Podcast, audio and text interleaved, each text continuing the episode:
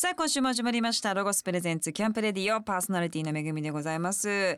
さああまあ日時的には夏休みがもうすぐあ真っ最中か。あの大丈夫な環境でぜひご自分の楽しいですね思い出を夏の思い出をたくさん作っていただければなと思います。さあ早速8月のマンスリーゲストをご紹介いたします。お笑い芸人バッドボーイズの佐田正樹さんです。お願いします。あどうもこんにちは。佐田正樹です。よろしくお願いします。すごく昔にはい。飲ん飲んだ以来ってこといや忘れてましたよよう言いますわ。俺の記憶力が良かったから覚えてたけど本当によく覚えてくださって。初めましてって言うてましたやんすいませんとんでもないです。もうお酒も入ってましたんでね。ベロベロでしたのではい。もうそれはもう記憶もなくなりますから。10年ぐらい前に。今のね時期じゃ考えられないような。本当ですね。ね会があってそれ以来ということそれ以で、来です仕事もないんですかね。仕事なんです僕はめぐみさんはもうドラマでいつも見てますから。いやいやいやいやいやなんかひな壇とかで一緒にあなってそうですよねひな壇はあんまり僕呼ばれないタイプの芸人なんで。あそういやそうですか。そうなんですよ。あんまり呼ばれないタイプの芸人なんですよ。虎ノ門とかも出てましたよね。虎ノ門は虎ノ門出てました。出てましたよね、はい。虎ノ門は出てました。なんか多分そうだそうだ。虎ノ門は出てました。はい。よくお会いしてるイメージ虎ノ門は出てました。虎ノ門出てました。何回言うんです懐かしいですね虎ノ門。そうです。だからその時代にちょいちょいお会いしてたんだなという感じの印象ですけども、はい。ちゃんとお話しするのは初めてということですので今日は何卒よろしくお願いしまます。す。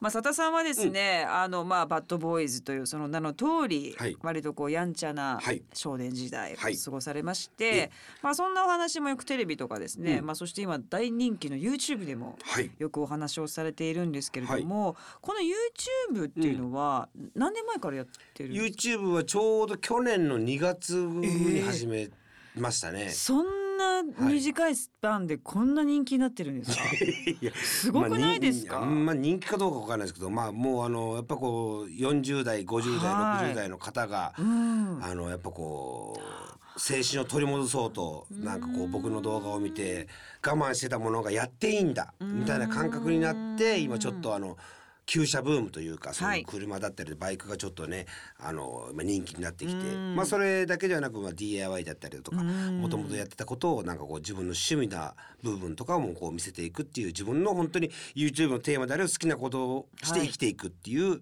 スタイルが僕に合ってたっていうだけの。あ。ーはい。じゃあ本当に普段から割と趣味が多いタイプの方そうんですね。ね。もう基本僕昔から仕事が大っ嫌いであらもう本当にはいそうなんですよ。もう仕事をしたくない病なんですよ。あの芸人としてテレビに出たりとかネタ作ったりとかするのは楽しくないんこです。かれは楽しいです。もちろんそういう芸事のうーんまあ一番はやっぱこう漫才師なので、漫才はもうずっと常に、はい。あの劇場にはあのー出させてもらってるんですけど、まあ、それ以外のことに対しての仕事というものはあのまあいやいややってたというか正直に言うと。じゃあ今日も結構嫌だなと思い全然僕はめぐみさんに会いたくて来たんですよ 勘弁してくださいよ本当に。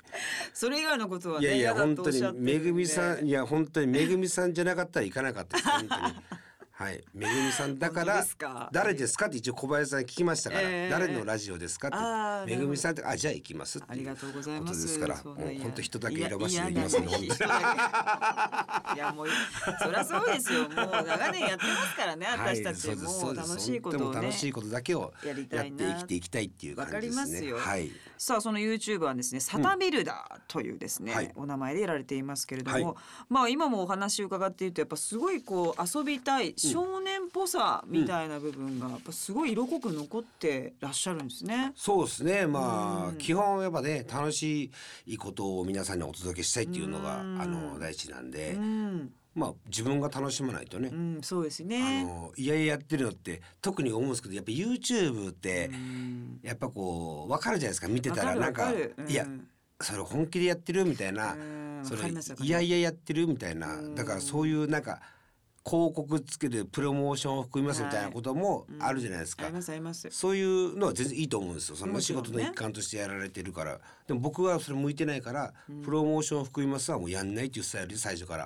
はあ男ですよ。いや男ではないです。男前ではないです。そのだから僕がいや本当に僕が好きなバイクのパーツとか、そういう車のこのパーツとかこういうのが本当にいいものがあれば全然その受けますけど、そういう案件は来ないので。まあパーツのねなかなかねそうそうタイアップはそうそうそう YouTube でそうはないですそうなかなかはい。なるほどはい、ね、興味があることであれば全然やらせていただきたいんですけども、はん素晴らしいですね。さあ今週は、はい。えー、2週にわたってですね佐田さんにいろんなお話を伺ってまいりますが、その前に一曲曲を聴いていきたいと思います。はい、あのーなんか佐田さんの好きな曲僕のはい、はい、あのーもういろいろやんやんやんやん周りから言われて最近これ聞いたらスカッとする歌、えー、アドさんのうっせぇわ。ナゴスプレゼンツ。キャンプレディオ。お送りしたのはアドでうっせぇわでした。さあ今週のゲストはですねお笑いコンビバッドボーイズの佐田さんです、えっ、といろんな聞きたいお話がたくさんあるんですが、はい。まあ佐田さんはまあいろんなところでおっしゃってますけれども、まあ若い時にこうグレてらして、暴走族の総長をやっていたっていう、まあ事実がございますが、はい、グレるっなんか嫌なことがあんまないない世代じゃない時代って子供そうなんですじゃないですか。よだからねなんなんですかねあれっこれ勘違いをして。してほしくないのがやっぱもううん時代だったので、わかります。だから今若者が TikTok やってるみたいな感覚なんですよだから。うんわかるわかる。ね、うんはいそういう時代だからそれがかっこいいというか、まあ、おしゃれの代表みたいな、うんうん早く大人になりたいみたいな、はい早く大人みたいな格好をしたいみたいなうん感じで髪の毛染めたりだとか、そのパーマをかけてみたりだとか、うんまあそういう感覚ですよね。でも結構本格的にその総長をやるっていうのは割と気合が入ってないとできないし。まあでももう流れでしたねなんかそのそうですか。うん。やっぱ子供の頃から。やっぱ僕もともといじめられてたからあいやのそうですか。そうなんですよ。だからいじめられっ子の気持ちもわかるんですよ。で自分がその強くなってって、まあ、柔道を習い始めたっていうのもあるんですけどやっぱこう喧嘩にはやっぱ柔道ってもうすごくあのマストというか柔道強い人って喧嘩強いんですよ。わかりますわかります。で不良じゃななくても柔道やってる人はやっぱ喧嘩強かったですし。そうですよね。やっぱこう腰も強いし投げてね投げ飛ばしたらもう一発というか、んまあこう子供の頃なんてその間合いとかパンチの当てる当て感とかも今のこの K1 とかライジンみたいにん分かんないですから、はいやっぱこう柔道があるとやっぱこう喧嘩も強くなれるので、うんそれプラスなんかこうなんていうんですかねやっぱこうみんなに優しくししてたというかやっぱこう仲間外れ的ななっている子がいたら声かけてあげたりだとあかーそういうのがやっぱこう少年の頃から培ってたからなんかこう総長になんか自然と選ばれたというか人望があったんですそうね。かもしれないですねその頃は。でもあのタクシーを破壊したりとか。いやあのめぐみさんがタクシーを破壊してるとかとかあの 簡単に言わないでください。いやでも僕の口から言わ言いますよね。たでも YouTube で拝見しましたけど、はいああれっていうのはまた今の話から少しずれるじゃないですか。まあ、そのタクシー破壊というのは一応その、まあ、僕がその子供の頃そういうあの国にね監禁された理由の一つとして、うんまあ、それがやっぱ事件になったんですよ。なで一応やっぱこの暴走行為の共同危険行為っていう罪に値するんですけどその中で走ってる中でやっぱこうパレードだからやっぱこうみんな強気になっちゃうんですよね。その道路が自分たちのものになったっていう感覚。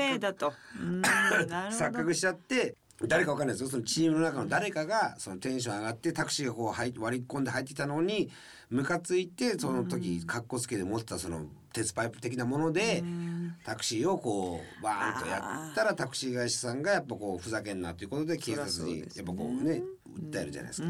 それでその時の事件になってじゃあそれを誰が主催したんだって言われた時にやっぱこう総長お前がこの走りを主催しなければこういう事件は起こらなかったっていうのでお前が全責任を取れっていうことであの一応そのタクシー破壊っていう罪状で私は国に監禁されたんですけども私はやってないですよ。なるほど。責任を取って そうですよ。ってことですよね。タクシーは乗るもんですから。いやもちろんですよ。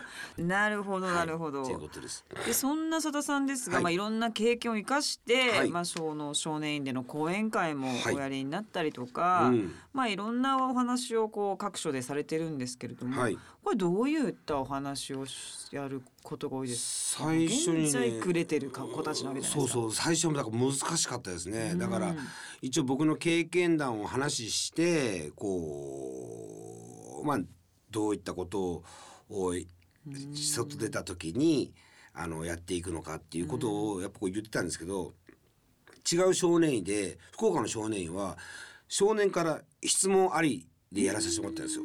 他の最初言った千葉の少年院は質問全くダメでで一応その時少年がやっぱこういろんな罪で入ってるからやっぱりそういう人それぞれ環境って違うじゃないですか傷害事件で入った子もいるし窃盗で入った子もいるし言ったらそういうなんていうんですかねあの薬とかそういうので入った子もいるしで家庭環境もみんな違うからどの子に何を言って刺さるかっていうのも分かんないじゃないですか。だから僕は、えっと少年たちのその福岡少年院で質問したと聞いた時にあこういう思いなんだ。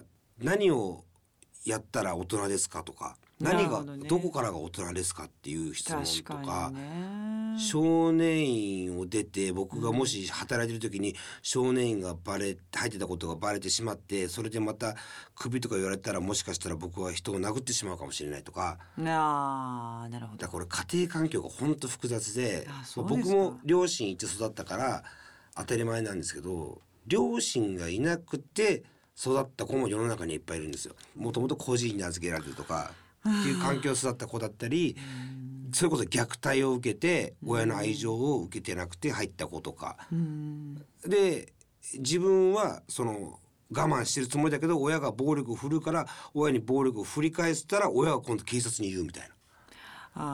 自分は正義だと思って振りかざした暴力が正当防衛の暴力が自分が信じてた親が警察に自分を売るわけですよ。この感情って悲しいですよね。悲しいじゃないですか。自分の一番ね信じてほしいそうそうそう、そういうことでもいるからだから全部が全部こう頭ごなしに難しい。少年院に入ってる子たちがもう犯罪者っていうメディアは見てほしくないなっていうこの活動を僕は僕の言ったらこの公営化を通じてやるべきことだと思って今その活動もその法務省さんとやって社会を明るくする運動っていうのでそれを伝えていってます。その講演会でも何でも。なるほど、ね、保護士さんの前で講演会をしたりだとか。ああ子供だけじゃなくてってそうそうそうそうそうそう。だから少年院でもそのいや大人って何ですかって言ってよくみんな我慢するのが大人だって言われてるけどそうではなくて俺はあの自分で責任取れたらもう俺は大人やと思ってるからだから少年に入ったことに対してもう捕まってなんで捕まったんだってうじうじ言うな責任取れてそれがやったことなんやからっていうことを教えたらもうみんなすごい輝いた目で見てくれますよね。味方になってくれてるっていうね俺の気持ちを代弁してくれてるっていうね。やっぱこう自分もその気持ち分かったからうんなかなかねやっぱ頭ごなしの大人って言ってくるんですよ。わかります、はい。もう自分も子育てしててそれは気をつけなきゃいけないなと今話を受けてて思いなましたけどもね。なんでこれやったのって言っちゃったらいや違う本当は知らないだろって本質知ってるお母さんって。友達でもうやんないって言ったけどやんやりたくないけど友達が「えビビってんの?」とか。あ「えもう何？やんないの？悪いことあしだだせえなみたいな、ね、ダセえな」ってなったらやっちゃうんですよ子供って。そりゃそうですね、もやった時に「またやって」って大人が怒るじゃないですか。だからこの子は「いや友達がさ」とは言えないんですよ親に。友達にこう言われたからこうやってビビってんだって言われたからやったんだよって正直に子供は言わないんですよ。でそれを言われるから子供は心の中でなんでお母さん俺の気持ち分かってくれないのっていうのでまた余計くれちゃうんですよ。そうですよね俺なんて生きてる価値ねえんだ。だったらやってやるぜ、切り刻んでやるぜ。切り刻んでやるぜ。みたいな。わかんないですよ。人によりますけどそういう子もいるからやっぱ大人がなんていうんですかねその決めつけてね決めつけちゃダメだなっていうね。ネットニュースも全部そうじゃないですか。ん。見出しだけ見てあこの人最低みたいな。ないりや本質見たかって。確かに。その本人からちゃんとその弁明を受けたんかってそれを聞いて解釈する。確かに周りでこうぐじぐじぐじぐじネットの社会でね SNS が生んだこの時代ですよ。めぐみさん すごい大今嫌いですよ俺は。酒場みたいになってきました すいませんこんなとんでもないです。ありがとうござい話ます。はい。さあこの後はですね、はい。ちょっと我々のこのスタッフも含めてですね、みんながちょっと相談を佐田さんにしたいということですので、相談に乗っていただきたいなと思いますが、はい。ここでまた一曲曲をかけていきたいと思いますが、じゃあ長渕剛さんのマイセリフを。はい、ありがとうございます。ロゴスプレゼンツ。キャンプレディオ。この曲は聞くんですか？い。やもうほん特に少年院の慰問の帰りに聞いちゃいます、ね、新幹線の中でちょっといろんな思いをね、いろんな思いを。こう整理整頓するのにいいのかな、はい整頓するのにという整理するのにいい。ですね。聞いちゃいますね。さあ、はい。お送りしたのは長渕剛さんでマイセルフでした。じゃあお悩みをですねい。いですか、なんかちょっといろいろな角度からの。リスナーさんからの。あの、いやまさかのスタッフスタッフ。スタッフうちはがもうね、はい。そういうやり方でやっておりますので、じゃあどうしようかな、まあ恋の悩みということで大丈夫？恋はいけるかな俺。はい。恋がどうでしょうか？僕には付き合って、うん。えー、3ヶ月以上になる1歳年上の彼女がいます。ほお互いに言いたいことは言い合うような関係でそのせいでたまに喧嘩になります。価値観も違いますし性格も全然合わないですと。う、うん。それでも彼女は自分にとって一緒にいてプラスになる人だと感じます。一緒にいると笑顔になれることも多いし知らないことや僕のダメな部分を教えてくれる存在です。結婚もできたらなと思っております佐田さんの一緒にいる相手に求める条件というのは何だったんでしょうか？結婚する時の決め手ってありましたか？ということです。あーでも本当に僕あんまり家族の話しないんですけどあのいまだに結構独身なんですかって思われてるんですよ。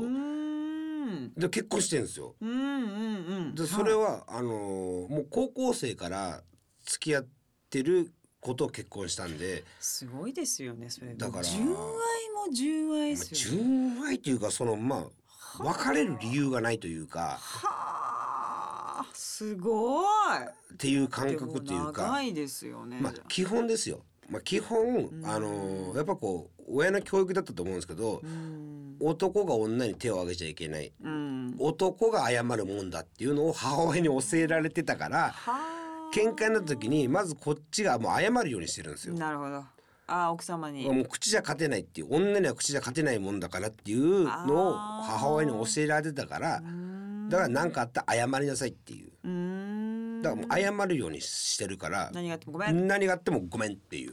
へいやいや喧嘩にならないですよ。すごい。でも自分が腹が立ったらどうするんですか？自分が腹が立ったらあの車乗ってる時に大きな声出しますえ奥さんがいないところで奥さんがいなくてもでも全然だからあんまりそのそういう姿は見せないです。いや若い頃ありました。その付き合ってた当初にその大きな声出してとか喧嘩になることもありましたけどでもへてへてへてなんででこれ言ったら怒るなとか両方二人とも分かってるからうんもう言わないんですよ。はあ、うんじゃあ求める条件も何ももう高校生の時に別にねそんな深くは考えないでしょうし、まあ僕の場合はそれその異例かもしれないですけどね。まあずっとこう気がついたらいたというよう、だからでもあんまり条件とか考えすぎちゃうと逆に踏み込めなさそそううな気そうそうそうもしますよね。だからもうそれが大体独身の人の考えなんですよ。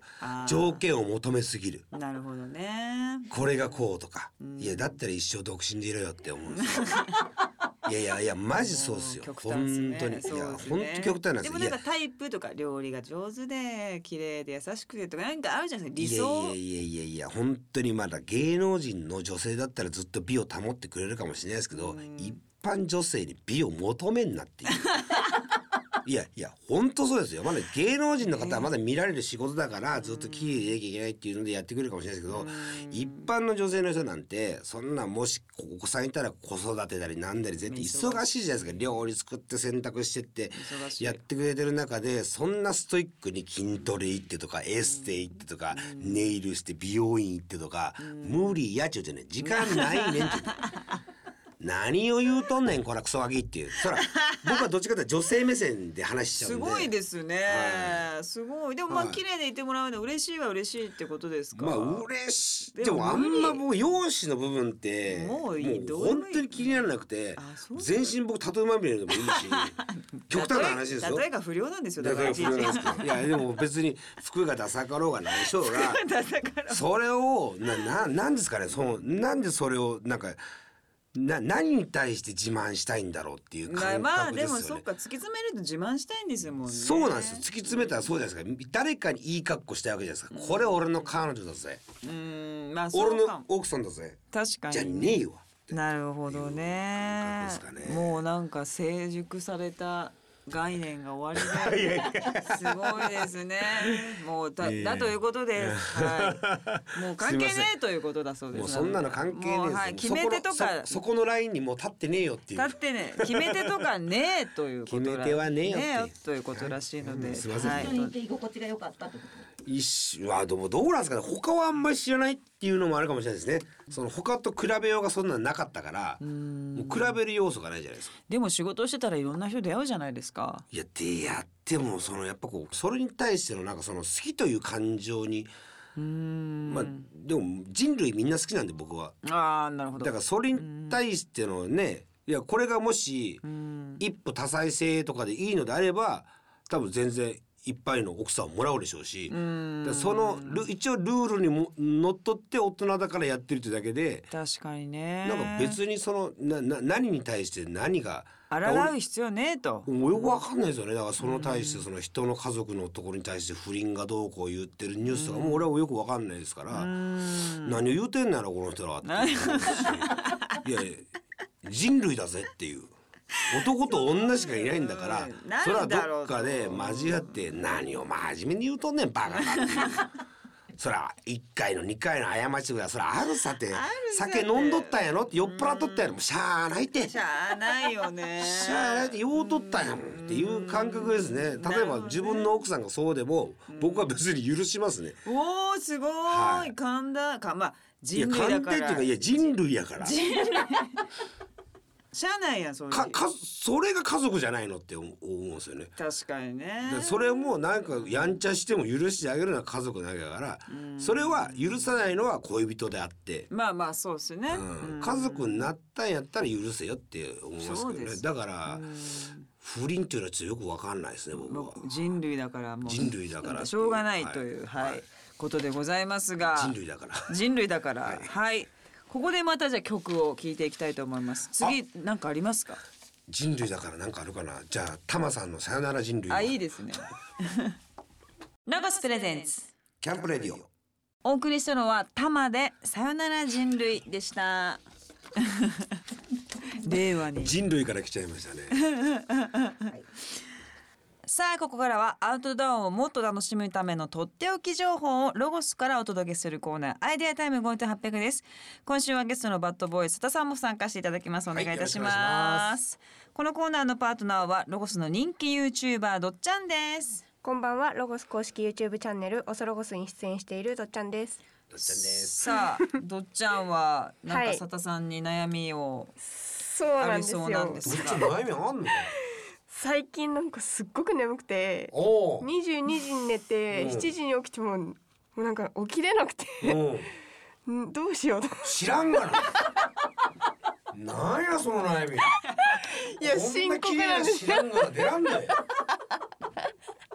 こんな綺麗な知らんがなマジ出らん。知らんがな知らんが気持ちいい知らんな。なんやそれ。ええやん。寝ろやもっとほだもうじゃ。本当にあのね年取ったら寝れんくなるからね。寝れるってことは体力があんのよ。すごいんだから。ああんた。今のうちに寝とき今のうち寝とき寝れんくなるけん。もうほんともうおじさんになってみもう三四時間ペン目覚めて「あらちょっとおしっこのちょっと正面ばまろう」って言って。すぐ起きるからじゃあ今のうちにた寝なさくさん寝ますいじゃん。はい。寝てい。いんだって寝なさい。本当に。はい。寝なさいそんなどっちゃん今週はどんなアイテムご紹介してくれますえか、っと今週はですね今年の秋冬の新商品のシズマン7075キュービックチェアをお持ちしました。あこれですか。はい、はい。すごいね。すごいコンパクトで。ねそうなんですよ、え正方形ですよねこれ今までもこういう商品いっぱいありましたけど何が違うんですか？今回ですねあの座面の下のところに布が一枚貼ってあると思うんこれですけど、何？それがこう砂の上でも対応できるようになりました、え今までだとあの足むき出しのフレームだったので砂の中に埋まってしまうんですよ。そういうことね。はい。なるほど。なるほどフェスとかだとね、はいはいはいはい下はい。が安海とか。定してるわけではないので。あーここがね。はい。ああもうグラグラ全然違うんですあなるほどよ砂場だとね、はい、うーん確かにね。結構沖縄の方とかは、うん。あの海の方でキャンプしたりとかするので確かに。確かにそういう時にも。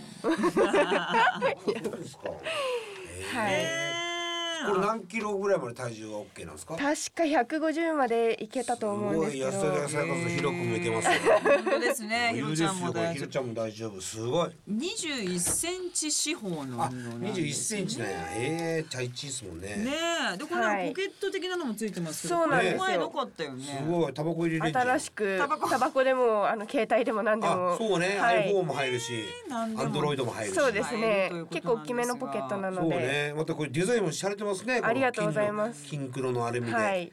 超超ジェラルミンというかなり強いフレームを採用してへーこんなあそうですかちっちゃいのにすごいですね。ねえ。カバンにでアルミだから錆びませんしね。そうですね。はい。さすが。そうなんですね。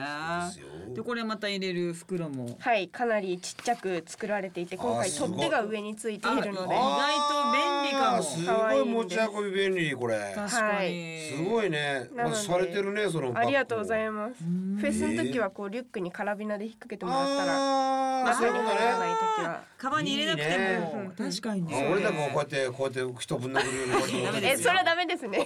ダメだよ カバンに入れてください。俺ちゃダメだよダメよダメダメ。座り心地全然いいです。あ、ありがとうございます。はい、あの俺体重79から80ぐらいあるんですけど、もう全然もう全然。うんともすんとも、うんとも。はい、ちょうどヤンキー座りし確かに。ほんすごく馴染んでる。あの年取ってくるとやっぱ腰の、ね。あんまり落とせないんですよ。確かに。確かに。このね。これマジでこれ本当に。似合ってる。え？フィット感がすごい。マジでフィット感すごいよ。すごい色味も今日のなんかネックレスい。や完璧。ねラニーラニー めちゃくちゃいい。マジでいいですね。へありがとうございます。ヤンキーもおすすめ。マジで。本当に腰に優しいから。あ腰優しい。ねやっぱり優しいし。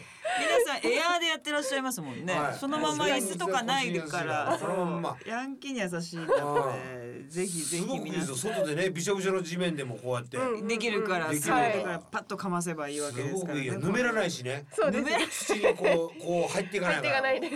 埋もらないし。安定があるから安定が半端ないですよ。マいいジで。ですねこれはいくらなんですか？え？えーっとですね。お値段教えてくれるの？それがだってこれ三千七百九十五円。安っ。安い安い。100個ちょうだい。言いましたね。ヤンキーにね。100個ちょうだい。全国のヤンキーに。ヤンキーに。寄付足らん足らんか。100人じゃ足らんか。ヤンキーに100個はね。ええでもこれマジでいいわ。素晴らしい。素晴らしい。です。ね便利ですね。ありがとうございます。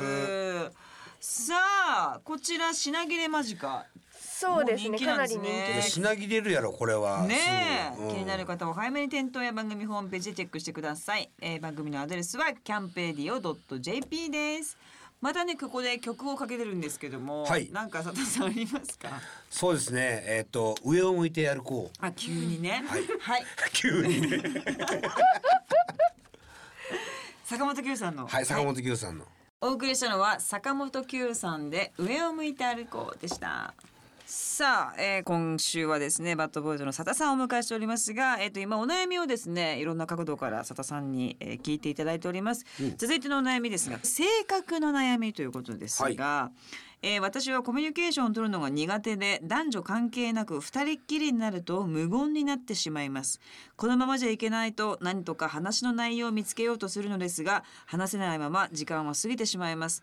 何もできずに終わってしまいますどうしたら人と上手にコミュニケーションを取れますか？佐田さんが普段人とコミュニケーションを取るときに気をつけていることはありますか、また初めての人と二人っきりになったときに意識していることはありますか？というああもう全く意識したことないんですけど。なんか誰でもいけそうですよねいやなんかなんすかその誰でもいけそうですよねって。誰と二人っきりだっても結構2時間3時間話し込めそうな感じががする。話せますね。話せますよね話せます。そ全然話せます、ね。それはどういう会話のきっかけでそういうふうになれるんですか？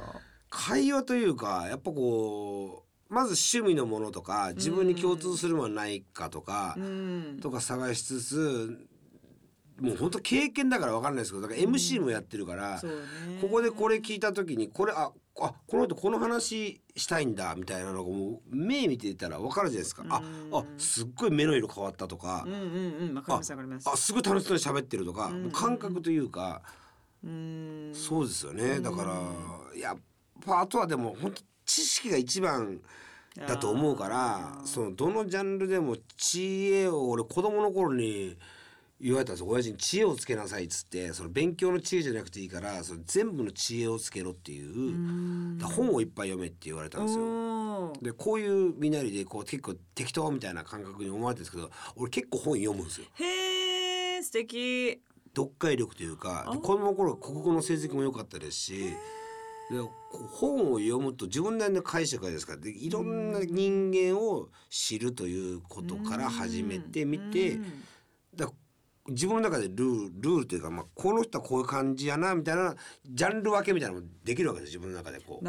明るいなとかあ暗いなとかあコミュニケーあ喋りづらいなでもこの人何考えてんのやろうとかいう人だから何かを絶対共通する部分は人間だからあるからそうですよね。何歳とか年齢でもそうですし血液型でもそうですし確かに。絶対あるものに対して話を膨らませればいいと思うから確かに。何でもだから「めぐみさん何型ですか?」とか聞いてじゃあ質問をやっぱしていく質こと問ががいいんじゃないですかねで。質問されたら答えないってないじゃないですか。無視とかはない。無視ないじゃないですか。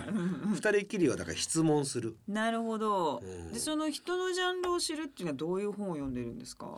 いや人のジャンルなんすかね。でもまあいいです。何でもあ何人を読んでも割とそういうことに跳ね返ってくるんですかね。だドラマも好きですし。あー意外とね。なんかそこにヒント落ちてるじゃないけど。確かにこういうタイプドラマとか映画とかうん。そういうのになんかこう自分だったらこうするなああするなとかうん。ずーっとそのバラエティもその芸人だった時にそういうのを研究してたしそのあ俺だったらこういうのもうずーっと擦り切れるほどダウンタウンさんのガキの使いのトーク見てたんですよ。フリートークを勉強しなきゃいけないと思って。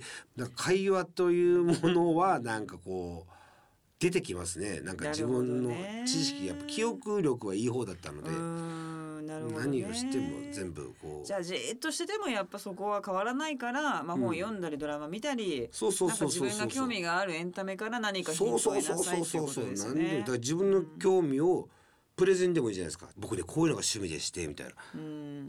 で喋ってもいいしそこででこっちもあんまり自分の話されたらなんか言い返したくなると思うから、うん、そうですよね。確かにね。そういうのでなんかコミュニケーションというかね、うん確かに確かに。でも若い時ってやっぱ社員ですからね。だんだんだんだんこうおじちゃんとおばちゃんになってくると おしゃべりになってきますから。おしゃべりになってきますそうそうそうそう。やっぱ現場でも若い子は黙ってます。よ若い子黙ってます喋ってんのはもう技術のおじさんとかね、私とかの先代のおばさんとかが喋ってます、でもそういうもんなんだけども、まあ、はい。本とか、まあ、エンタメからヒントを得るのがいいのではということでございます。さあいろんなお話を伺ってまいりましたが、えー、とお時間になってしまいました。今後のバッドボーイズ佐田さんの活動をご紹介したいと思います、はい。えー佐田さんの YouTube チャンネル佐田ビルダーズがはい人気沸騰中です、これ皆さんぜひチェックしてください、はい。えーそして Twitter、Instagram もやられております。バッドボーイズ佐田で検索してください。そして8月の17から22日下北沢小劇場 B1 にて舞台鱗と肌にも出演されます。舞台好きなんですか？なんかたまにやってらっしゃいますよね。そうですね。あのー、M1 グランプリが終わってから演技の方にちょっともともとドラマに出たいっていう夢があったのでですか。あのー、やってます。おー。お芝居を。おおいいですね、ぜひ下北沢小劇場 B1 にて鱗と肌こちらぜひチェックしてください。さあ次週はですね YouTube チャンネルサタビルダーズのお話を伺っていきたいと思います。佐田さん今週どうもありがとうございました。ありがとうございました。来週も引き続きお願いします。新しいお店がオープンします。8月の6日金曜日宮城県仙台市にロゴスショップ三井アウトレットパーク仙台校店がオープンいたします。お近くの方はぜひ遊びに来てくださいね。ロゴスショップの店舗一覧は公式ホームページの店舗情報から検索できます。ロゴスのアプリをご存知でしょうか？ロゴスアプリをダウンロードするとお気に入りのショップを登録できクーポンの発行やお得な情報がゲットできます。さらにロゴショップに遊びに行ってアプリ内でチェックインをするとロゴスポイントが貯まります。お得に楽しくお買い物ができるのでまだダウンロードしていない方は要チェックです。この番組の過去の放送はラジオ日経番組ホームページのポッドキャストから聞くことができます。www. ラジオ日経 .jp スラッシュキャンプレディオにアクセスしてください。ロゴスプレゼンツキャンプレディオパーソナリティはめぐみでした。